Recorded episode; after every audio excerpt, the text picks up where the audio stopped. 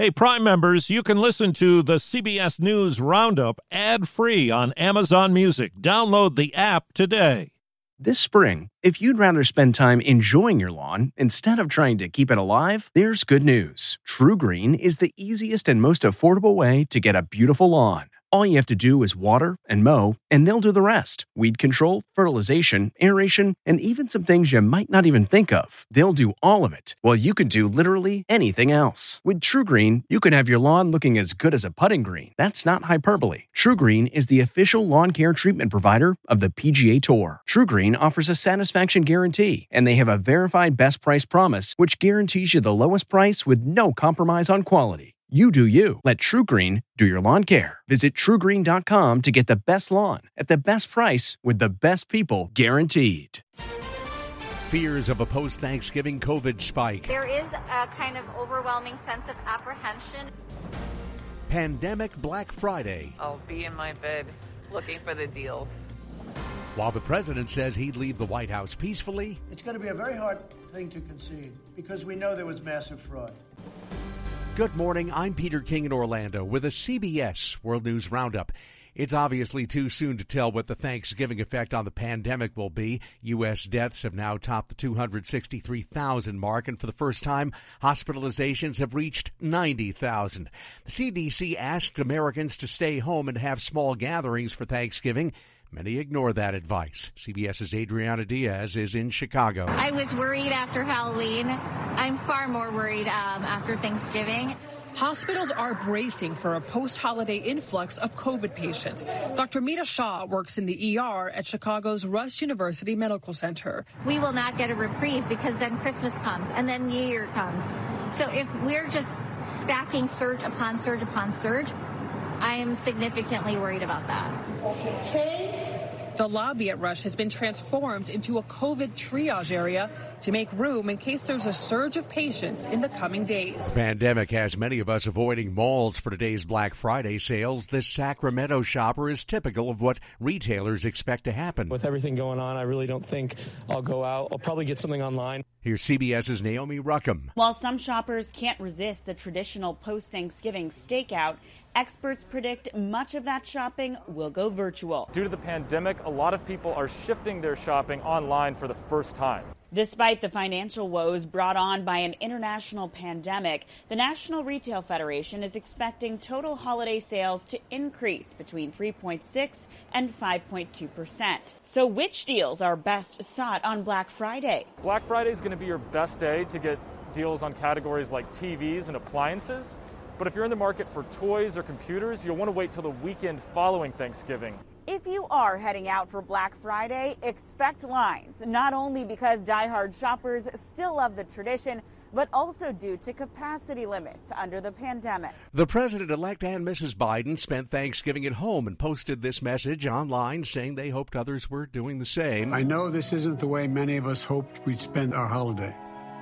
We know that a small act of staying home is a gift to our fellow Americans. He also spoke with healthcare workers via video conference. President Trump spoke with military members after a round of golf and tweets falsely claiming that he'd won the election.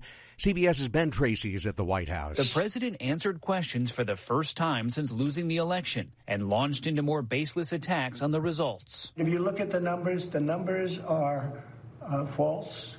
The numbers are corrupt.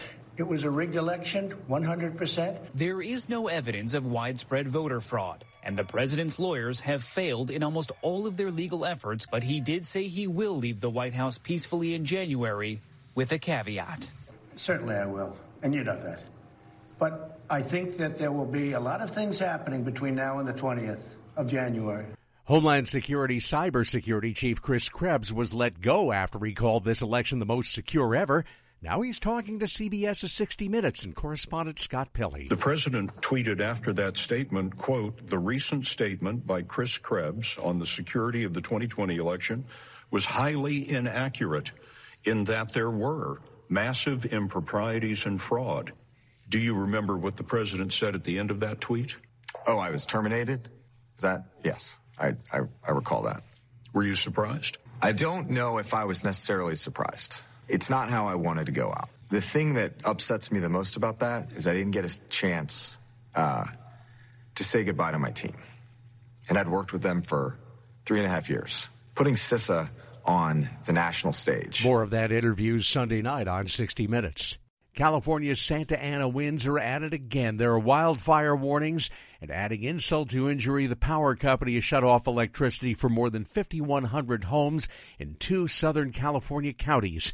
KCBS TV's Jeff Nguyen. If you were to drive through the Simi Valley neighborhood, you will hear a symphony of generators humming this after Southern California Edison temporarily shut off power to its customers in LA and Ventura counties. The move is designed to reduce the risk of fires caused by electrical equipment when strong winds are in the forecast. We now know exactly why last night's NFL primetime Thanksgiving game was postponed. Four positive COVID 19 tests. Lamar Jackson, pocket collapsing. He's going to dart. He's going to run. The Baltimore Ravens quarterback and reigning MVP becomes the highest profile player to test positive. The Ravens Steelers game has been postponed till Sunday. There's a question as to whether it'll be played even then.